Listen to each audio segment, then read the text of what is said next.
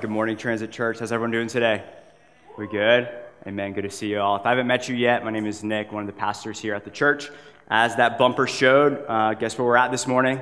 First Peter. Continuing our sermon series, going through First Peter. It's been a great series so far, huh? You guys been loving it? Yeah, it's been great. Uh, we're going to be in chapter 4, verses 7 through 11. Chapter 4, 7 through 11. We're going to start our time together by reading God's word out loud together. 1 Peter 4, 7 through 11. Verses will be on the screen. Help me read this. The end of all things is at hand. Therefore, be self controlled and sober minded for the sake of your prayers. Above all, keep loving one another earnestly, since love covers a multitude of sins. Show hospitality to one another without grumbling. As each has received a gift, use it to serve one another. As good stewards of God's varied grace, whoever speaks is one who speaks oracles of God. Whoever serves is one who serves by the strength that God supplies, in order that in everything God may be glorified through Jesus Christ. To him belong glory, dominion forever and ever. Amen. Let's pray. Father, we're just overwhelmed with your love for us this morning. You're not cheap, you're not miserly with your love towards us. So we come before you with mouths full of praise and thanksgiving, saying, Thank you. Thank you for your love. Thank you for the cross. Thank you for forgiveness. Thank you, Jesus, for salvation. Thank you for reconciliation. You're such a good Father. And you speak to us, and you've spoken to us in your word. So we pray, Come, Holy Spirit. And with the words spoken be your words and not my words, Lord Jesus. Would you have your way with our hearts and our minds and our souls today? Lord Jesus, have your way. Jesus, would you be glorified? Would you be magnified in our hearts and in our midst today? And up here would I decrease? And pray this in your name, Jesus. Amen. All right, well, hey, the title of my talk this morning is End Time Ethics. And the reason uh, for that is in verse 7, Peter begins our text with a pretty bold, might I suggest, even kind of dangerous statement when he says, The end of all things is at hand, right? Nobody run out of the room, go buy an RV and some ammo. Don't do that yet. Uh, Peter begins that with, with that begins our text with that statement. And at first glance, like we're 2,000 years roughly after uh, you know this this letter was written, and we might think, "Sorry, Peter, that was a swing and a miss, bro. The end is not at hand. We're 2,000 years prior, and the last thing I checked is that all things are not ended. We're still, you know, we're still doing our thing. And uh, the purpose of why Peter is sharing this when he's talking about the end of all things being at hand is he's not making an apocalyptic prediction, okay? He's not making it up like, hey, in two weeks on this date, the, all things are coming to an end, so liquidate all your assets and buy these dry goods I'm selling so I can make a ton of money, which some people are still doing on TV today. Um, he's not doing that. He's not making an apocalyptic prediction. In fact, what he's doing is giving an apostolic exhortation to the church. He's exhorting the church, hey, this is how you are to live in light of the fact that the end of all things is at hand. And this is what he means when he says all things are at hand. In the Greek, that at hand, we, we get the connotation of, of a steady approach. Okay? A steady approach of something or someone. So to rephrase what Peter is saying here, he's saying that the end of all things is steadily approaching steadily approaching. So, the end he's talking about is the second coming of Jesus Christ when he comes on the white horse with a sword in his mouth and the tattoo on his thigh to, to fully and finally rescue his bride and defeat uh, the enemies of God, to usher in God's, God's just and righteous reign over the world. That that day is coming. No matter what your eschatology is, whether you're pre mill, post mill, ah mill, a little bit of mill, a lot of mill, whatever mill you are, whatever your end time view is, we can all agree Jesus came once and he's promised he's coming again, right? And um, what Peter is, is, is, is suggesting to the church here, he's saying, hey, just a heads up, all the major events in our God's great plan of salvation have, have pretty much already taken place. Okay, let's list them. The Messiah has come. He was crushed for our iniquities. Jesus was crucified. Jesus rose from the grave, and then he ascended into heaven, and now he's seated at the right hand of the Father. Oh, and by the way, in Joel 2, it says, In the last days, I will pour out my spirit upon all flesh. Guess what happens in Acts 2? God's spirit is poured out, just fulfilling what happens in Joel 2, the prophecy in Joel 2. So, early church, if you have an Advent calendar full of all the chocolates, but it's a second coming calendar. It's the second coming of Jesus calendar. What Peter is getting at is there's not a whole lot of chocolate left in that calendar. All right?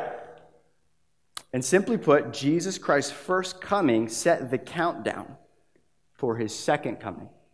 For his second coming.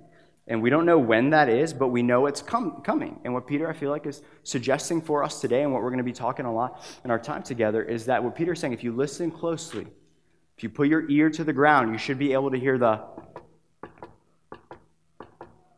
the sound of the gallop of the white horse. That was my best attempt at making a sound of a gallop, all right? I need some like half a coconuts up here to uh, whatever. And where, and where we where we might we, where we don't understand is the pace of the gallop, right? Maybe it's still maybe it's still steady, right?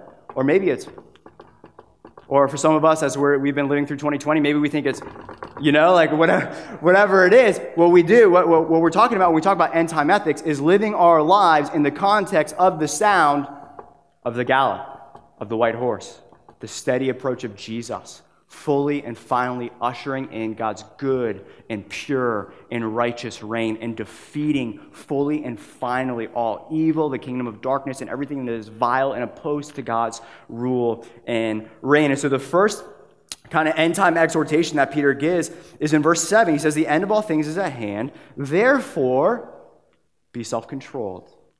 Therefore, be sober minded for the sake of your prayers. And if I were to rephrase this in a way, I believe Peter is saying, in, a way, is, is saying, listen, the end of all things is at hand. Don't panic. Don't freak out.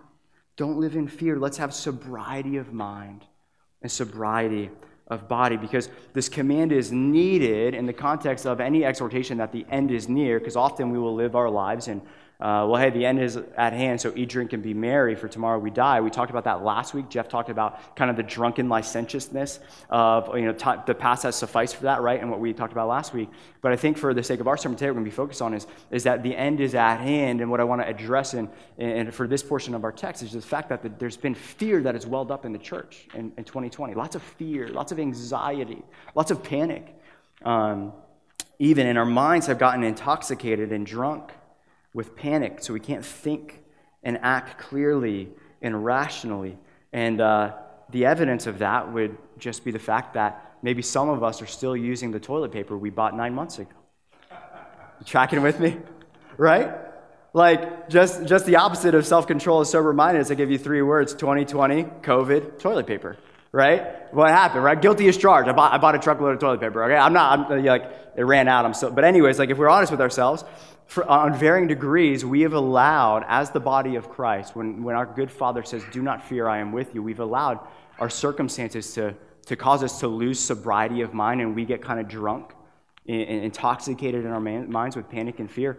And um, what's interesting is, is Peter is saying, is, Hey, listen, the end of all things is at hand, don't panic. And then he links that with this. He links it with prayer. He says, So that you can pray.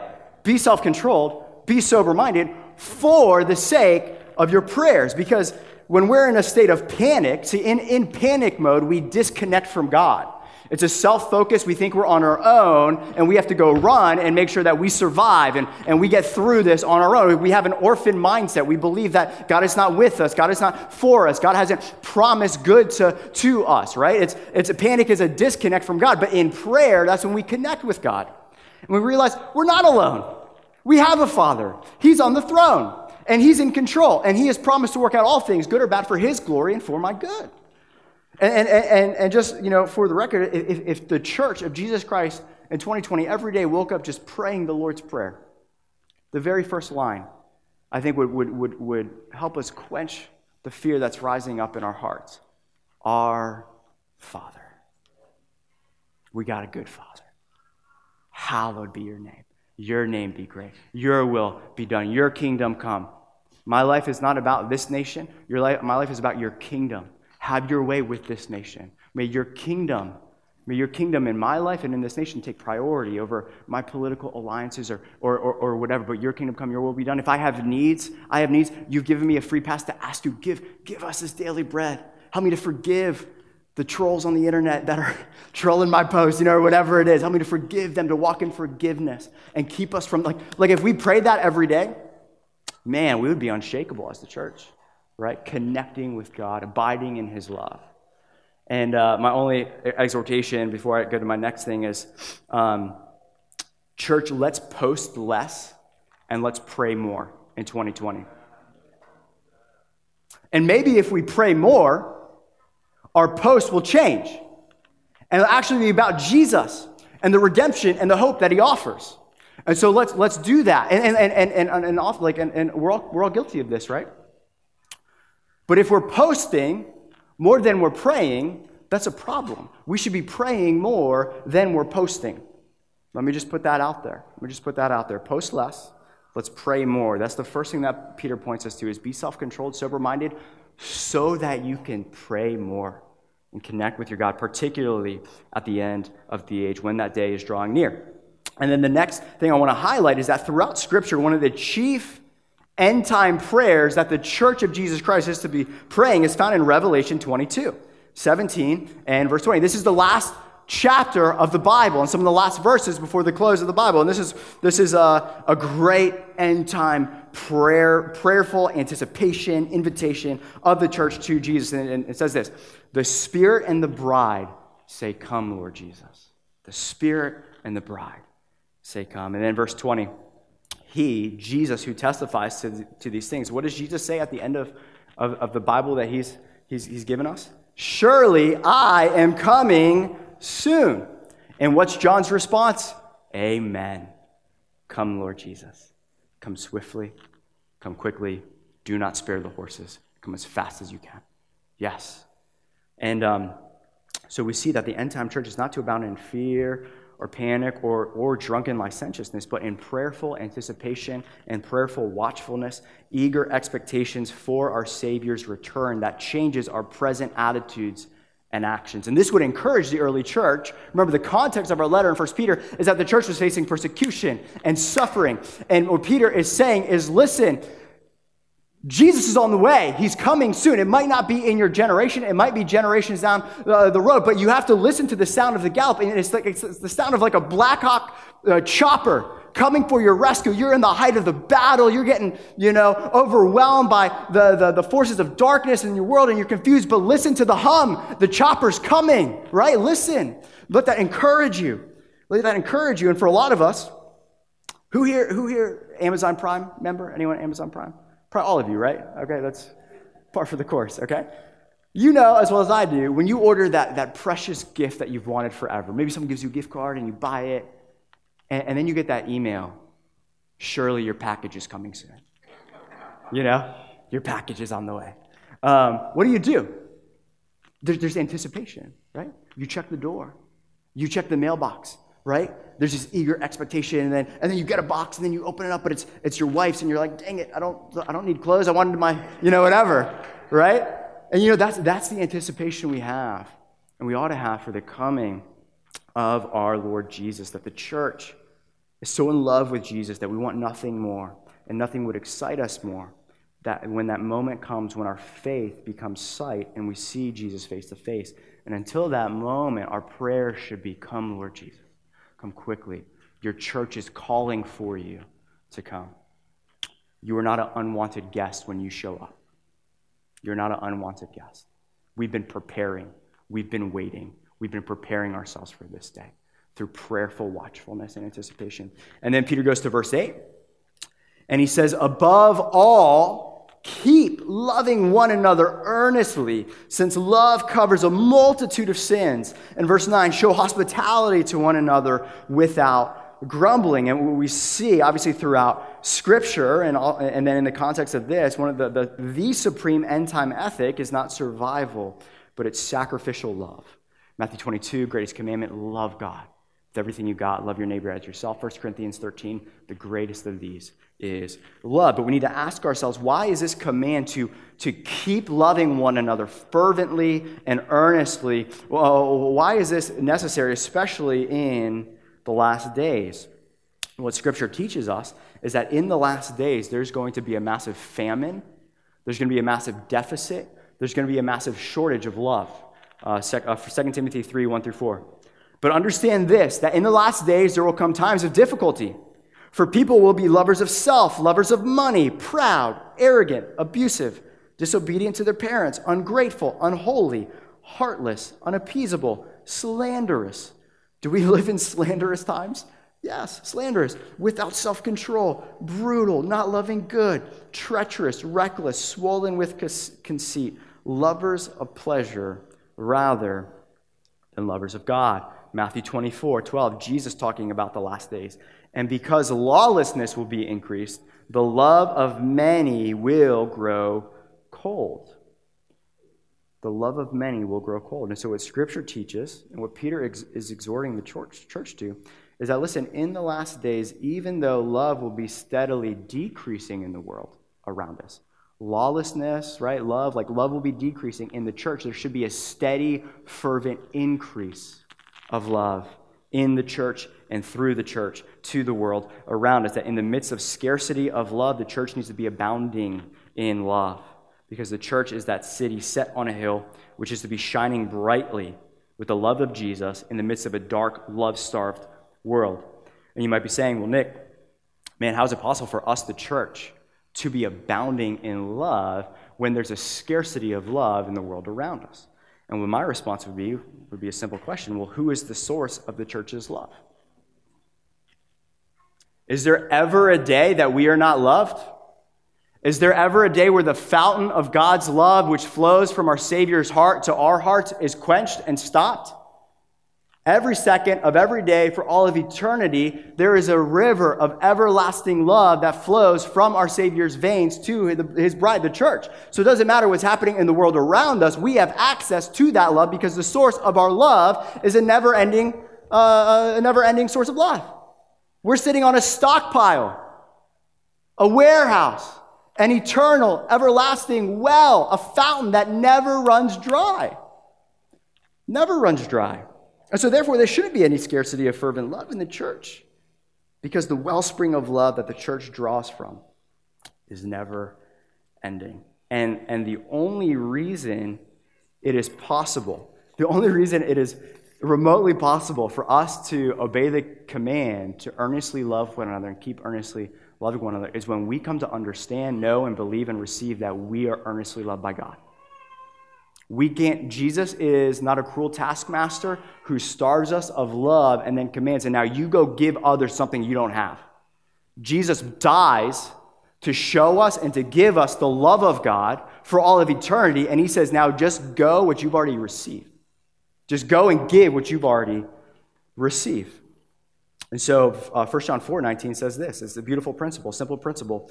We love because he first loved us. We love because he first loved us. We are able to love because we're first recipients of love. And that flow of love never stops. But the problem, the problem is for us in the church is that often we don't feel that. We don't walk in that. And why is it that? I think one of the things that um, I've, been, I've been camping out on recently um, in the season with conversations I've had with fellow believers is often, you know, obviously the problem is not that we're not passionately loved by God. The problem in the church is that we refuse to believe it. We refuse to believe it and then receive it and operate out of that position, that identity of one dearly loved by God. And um, the reason for that is often I would say we live our lives before the cross instead of after the resurrection. And let me illustrate that for you.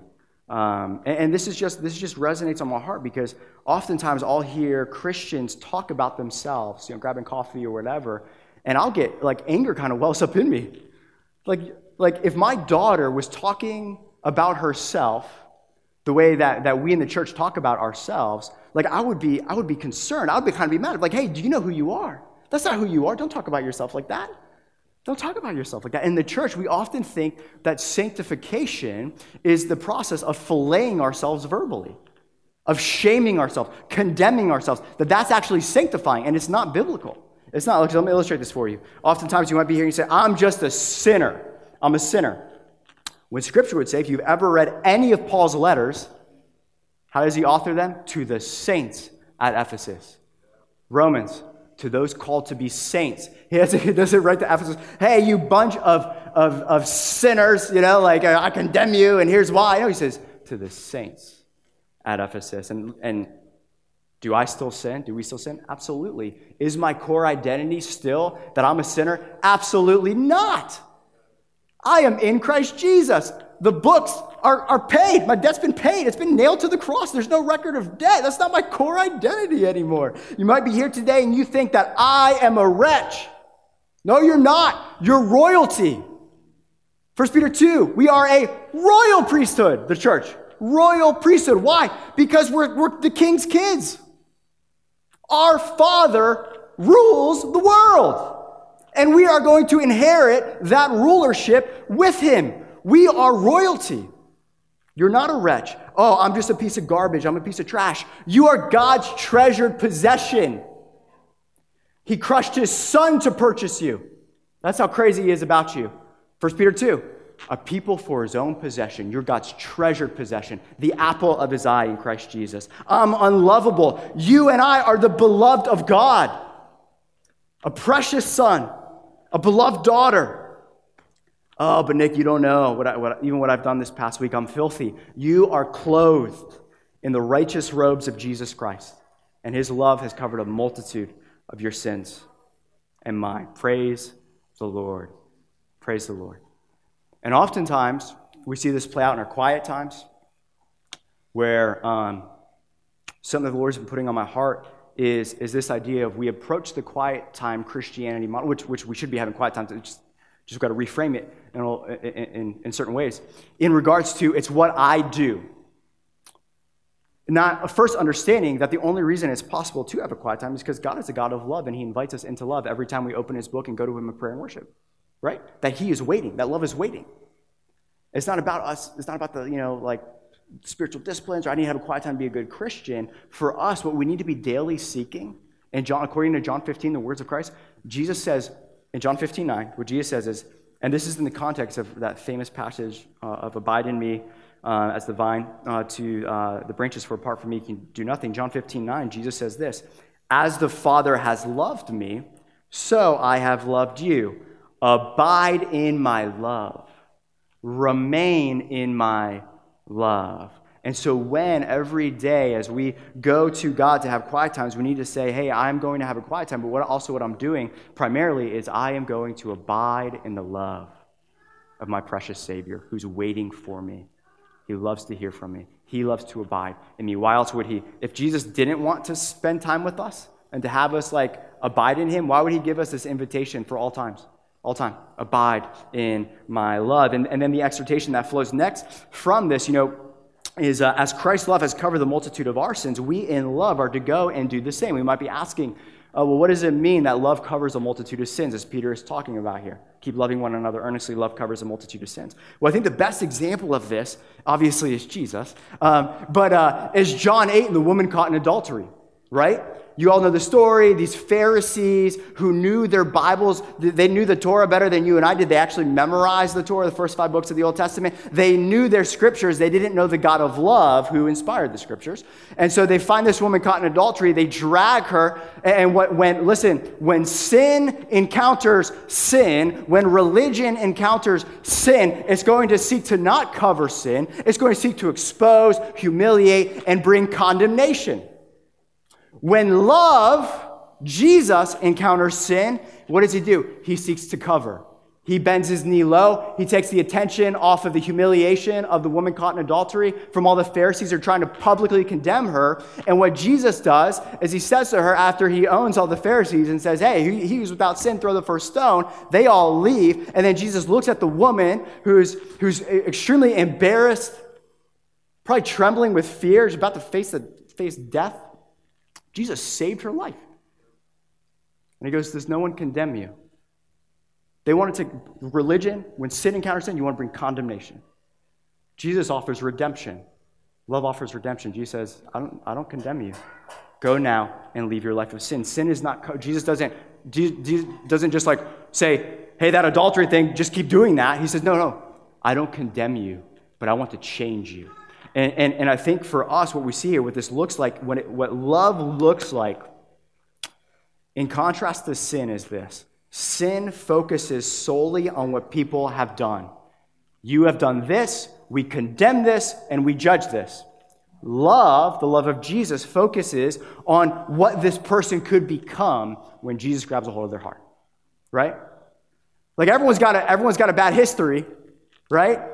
And what, what we need to focus on in love is people's destiny. Not where they've been, not what they are, but what they can become in Christ Jesus. That's redemption. That's redemption. And that's what it looks like uh, in, in, our, in our relationships, in our marriages, and, and in, in our witness to those who are uh, completely uh, out of the fold of God and living a life of, of, of sin and separation from God. They're, they're lost. They don't know the fountain of everlasting love that's available to them. Love covers a multitude of sins. We, it does, it does society no good to just to, to, to heap condemnation upon people without offering them the hope of Jesus, the hope of redemption that only Jesus can offer them.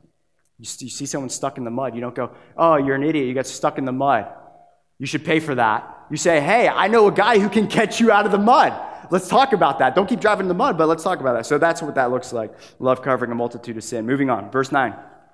Show hospitality to one another without grumbling. I love how or immediately after love, Peter is talking here about opening up your, your homes to those uh, inviting them into the comfort, the shelter, and the warmth that is found in your homes. And historically, the early church, we know, uh, met house to house, and then also primarily hospitality was mission critical because you would have traveling missionaries who wouldn't want to stay at an inn. Inns were like really bad places to stay. You could get like robbed or stabbed or whatever. So hospitality was mission critical for the spread of the gospel, believers opening up their homes and, and kind of having first century Airbnbs, okay? So hospitality was something that they were already abounding in. How do we know this? Because the command that Peter gives is not, hey, start showing hospitality. He just frames it. I love the realism here. He goes, show hospitality, keep showing hospitality, just don't complain about it. You know? Like, hey, this is, and, honestly, with being in community groups, if you've hosted community groups and towards the end of your group, week in, week out, you're hosting the group, we, maybe we've all been there, right? We've all been there. Maybe we thought some thoughts of like, oh man, they didn't take off their, their shoes, my floors are dirty, that kid's denting my drywall again. Community group started at 6. It's past midnight. What's going on? They're still lingering, you know? And uh, the best way to counter hospitality with grumbling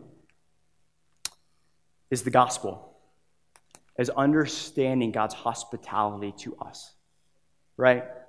That God has opened the door to his, his, his, his home for us forever. Say, Come and dine with me. Hey, hey, come, come in. You can wear your shoes. I'm gonna, I'm gonna get down, and if, if your feet are dirty, Jesus gets down and he washes your feet, right? And then, and then the way we enter, right? Jesus uh, the, prepares the table before us of his grace and his mercy that he lavishes upon us every day. His mercies are new every morning.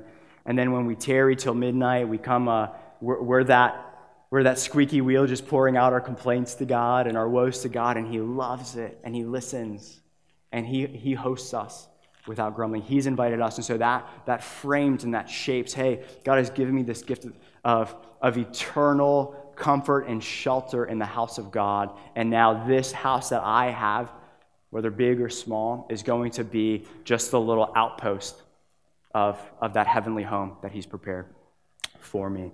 And um, verses 10 through 11, we're going to slowly wrap up here. Peter continues now to talk about spiritual gifts. And he says this As each has received a gift, use it to serve one another, as good stewards of God's varied grace. Whoever speaks is one who speaks oracles of God. Whoever serves is one who serves by the strength that God supplies, in order that in everything God may be glorified through Jesus Christ. To him belong glory and dominion forever and ever. Amen. And so, real quick, the gifts that Peter is talking about are the spiritual gifts. Uh, we did, I'm not going to, I don't have too much time here to dive really deep into spiritual gifts, but we did a sermon series last year through 1 Corinthians. If you want more information, a better uh, in depth kind of study of that, go listen to some of those, those sermons, particularly on 1 uh, Corinthians 12 through 14.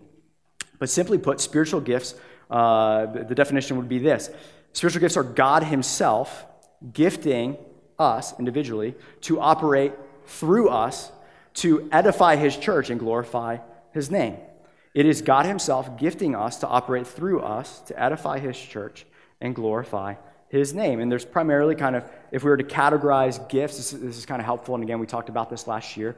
To help us categorize what these gifts are, there's skills gifts and there's manifestation gifts, right? Skills gifts are like just naturally what we're skilled to do. Some of us are very gifted administrators. Some of us are very gifted with, you know, audio visuals, production, media team type of stuff. Some of us are just gifted with teaching, so on and so forth. Those are skills gifts. And then what we see in scripture, uh, there, there's also manifestation gifts that God gives us, and that's when God, Holy Spirit, operates through us to bless others and glorify His name. And those gifts would be known as like prophecy or healing, words of knowledge, words of wisdom, so on and so forth. I don't have much time to go into that, and I probably just raised a truckload of questions just addressing that. But uh, anyways, moving on. The, the, the, the attitudes I want to focus on. Because what Peter's doing here is I think he wants us to have the right attitude and actions in regards to the gifts God gives us and in the early church. To kind of have a mission critical, end time ethic mindset to why God has gifted us. And the first thing, there's three attitudes I'm going to look at in regards to the spiritual gifts that God gives us. And the first attitude that I think we need to have in approaching and earnestly desiring more of the spiritual gifts to be at work in our lives is, uh, is humble gratitude. Humble gratitude. Verse 10, Peter says, as each has received a gift. And often, the reason I want to focus on this is often when discussing the gifts of the Spirit, you'll read books about, you. He'll hear sermons but, but I've never encountered us stopping and thanking God for gifts, for the gift, for the giver, thanking God for, for, for giving good gifts. Often our focus is on ourselves and we rush to discover what our gift is rather than pausing and saying, Thank you, God, that you're a God who gives us gifts, who gives us skills, who gives us even manifestation gifts, spiritual gifts to bless and build and edify and, and exhort the church. Thank you, God, that you're generous and you're gracious God. And, and oftentimes it's a self focus rather than a God focus on the gift. So, first, we need to thank God rather than rush to the gift. And I wouldn't, if you want to discover what your gift is, my encouragement to you would don't, don't rush to an online gifting test. Um, I would, I would, I would, what I would encourage you to do is start serving each other, start serving one another. If someone needs prayer, start praying for them and see what happens. If someone needs service, start serving them. If, if you have an opportunity to teach, start teaching. And your gifting will be identified in community. As we first obey the command to love, gifting will be identified in community. But what we learn in our text in verse 10 is that each of us in the body of Christ, we have received a gift from God or gifts from God. Um, and, and, and, and, and the bottom line is this is that if God didn't give us these gifts, we would never possess them in the first place. So that shatters any pride that we could have where we try to identify ourselves with our gifting. If God didn't give it, I would never possess it. So, so, thank you, God, for gifting that to me. Now I'll steward it for your good, for, for your glory and the good of others. But what I want to focus on as well in regards to humble gratitude is this is that we need to thank God for the fact that in the kingdom of God, nobody rides the bench. In the kingdom of God, everybody gets to play. If everybody's been given skates, uh, I'm a hockey player, sorry, a uh, skates and you know a helmet and a jersey and a stick, and they've all got different positions, then nobody gets to ride the bench. Hey, get out there. We need someone on defense. Get out there. We need someone in the net. Get out there. We need somebody on offense. Get out there. We, get, we need to go, church. We've all been gifted in, in, in all these different ways, and often uh, we don't like the gift, or often shame or fear will, will, keep us from the gift, so we'll shelve the gift, right? I have a hockey stick in my office. Thank you, Robert Mehoke, for this a hockey stick that was signed by all the Capitals. Um, but hockey sticks aren't meant to just be put on walls. right? They're to be played, they're, they're, they're to be on the ice. There's, there's passes that need to be made from that hockey stick. And often for fear, this hockey stick on my wall has no puck marks. It's got no skate marks. It's got it's just pristine and nice and neat because it's been shelved. It hasn't been used. And oftentimes out of fear, we shelve our gift for maybe just laziness or fear, of failure or, or, or, or whatever. But those gifts are given not to be shelved, but to be utilized for the kingdom of God.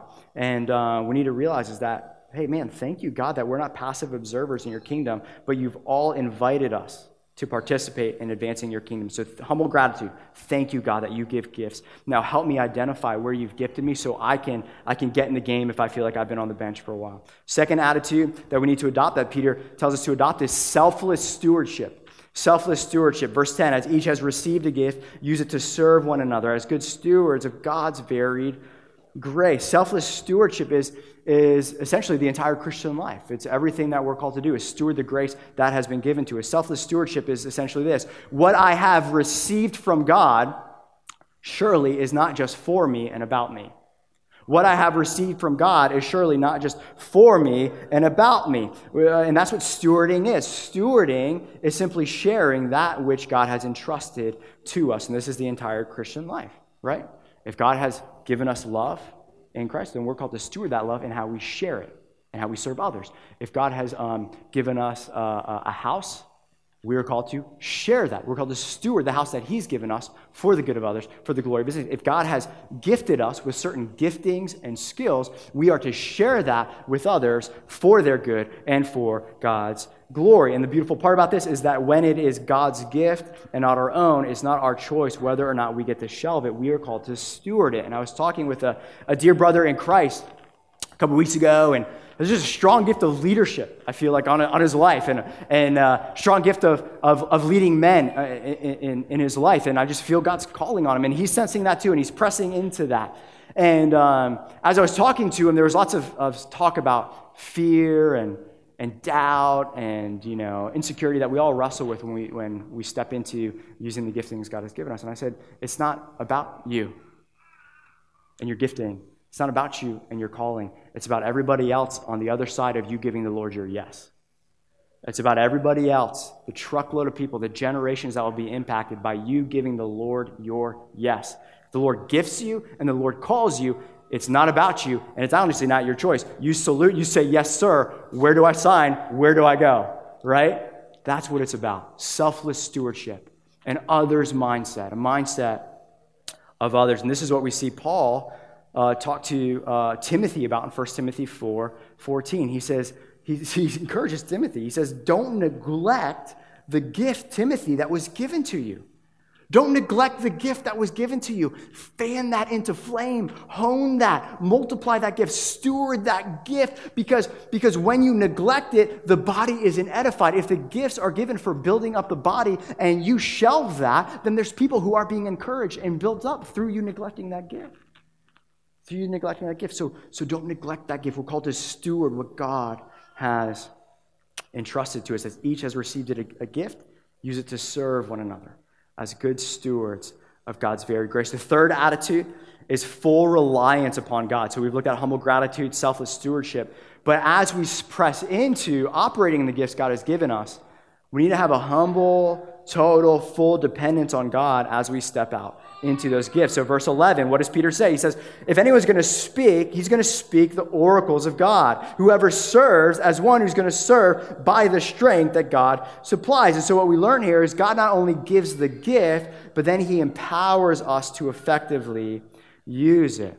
And often in the Christian life, um, the problem isn't necessarily that we shelve our giftings and our skills in advancing the kingdom of God.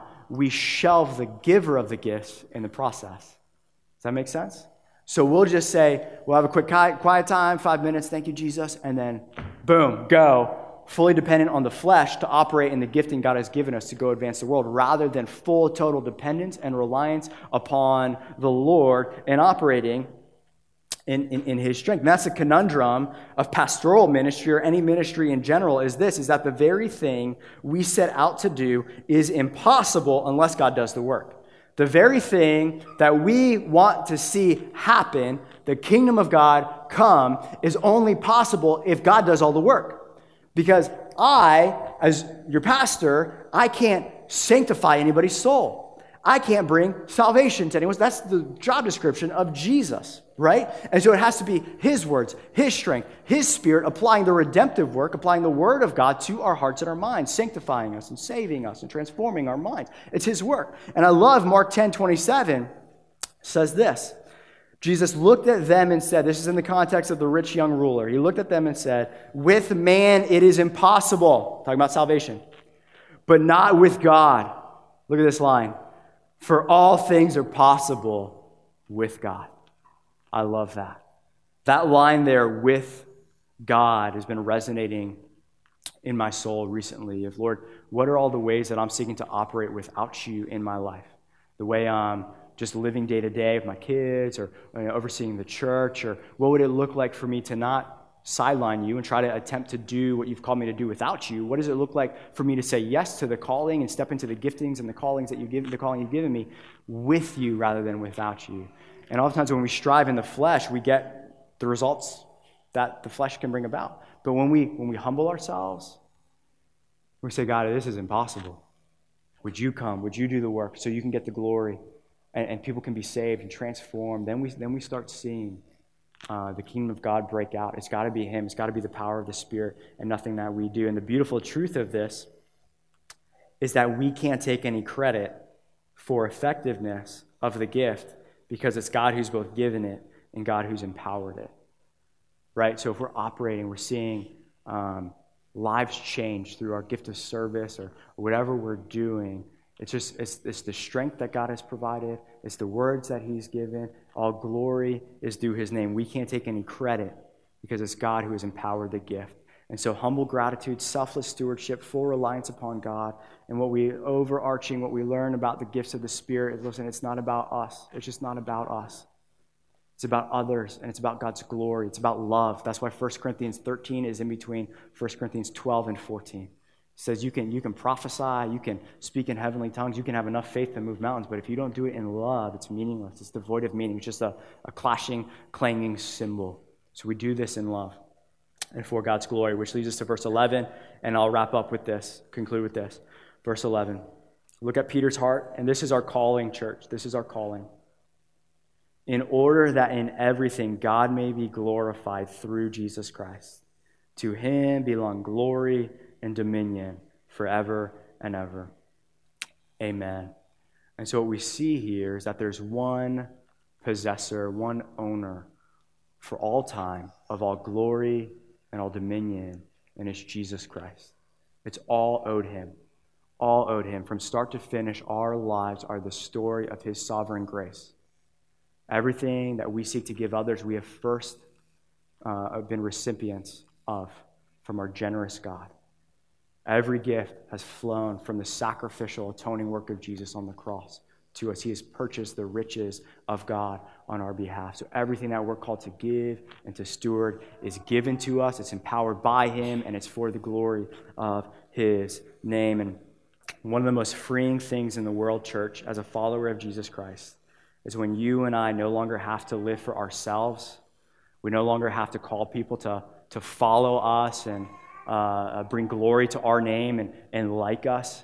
We can, we can have the same refrain of the Apostle Paul say, Follow me to the extent that I follow Jesus, right? It's not about me. And there's, there's so much freedom there when we get to live our lives to simply point people to the one of greater worth. And it would be the height of insanity to operate and, and use our gifting to point people to the fact that we're really awesome Christians or, or we, we know a lot, when in fact, we don't want to stand in the gap and, and have them uh, and have us kind of block interference, run interference for, for the people we're serving, to we step out of the way and, and we say, Look at the glory of Jesus Christ. This is who you want to give your life for. This is who you want to uh, live for His glory and His name and His fame. I'm, I'm a nobody. I'm a nobody who just knows somebody and wants to tell everybody about Him, right? And so that's there's so much freedom in that, that everything we do is from Jesus it's done through him and the strength he provides, and it's done for him. So the refrain of our lives and our ministry is come and see. how awesome my God is. Come and see how awesome my God is. And what he's done for me, he can surely do for you. So let's pray.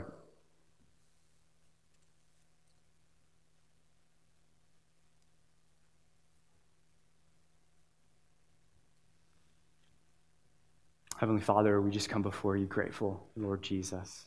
Thank you for your word. Thank you for um, you, the, just the fact you don't leave us blind, you don't leave us in the dark, but you shepherd us through your revelation of what you want for us, Lord God. And I just pray your blessing over uh, our church in particular, the Transit Church, that for the remainder of 2020, uh, Lord Jesus, that um, you would call us to greater things. You would call us to rest in your love. To abound in prayer, to abide, to remain, to walk with you, humbly dependent and reliant upon you, that we wouldn't walk in fear, but we would walk in faith, which, which is just an accurate, represent, accurate view of, of who you are, Lord Jesus. So give us more of your Holy Spirit. Give us more comfort, more love. Help us to experience, to know that. And I just, I just pray against all the lies that we have a tendency to, to believe. Uh, uh, that, that stop us from believing that you truly love us, Lord Jesus. So we come before you thankful that you're a God of great grace, you're a God of great mercy. And for any way in our lives that we're seeking to take your glory, Lord Jesus, please reveal that to us because all glory belongs to you. And we don't want to touch that, Lord God. So from leaving here prayerfully, we just ask, Lord Jesus, that your name would be glorified in our lives, be glorified in our suffering, be glorified in our nation, be glorified in our world, be glorified in this church, Lord Jesus, that your name would be great, and that in everything, that your name would be hallowed. So we love you, Jesus, and we pray this in your mighty name. Amen.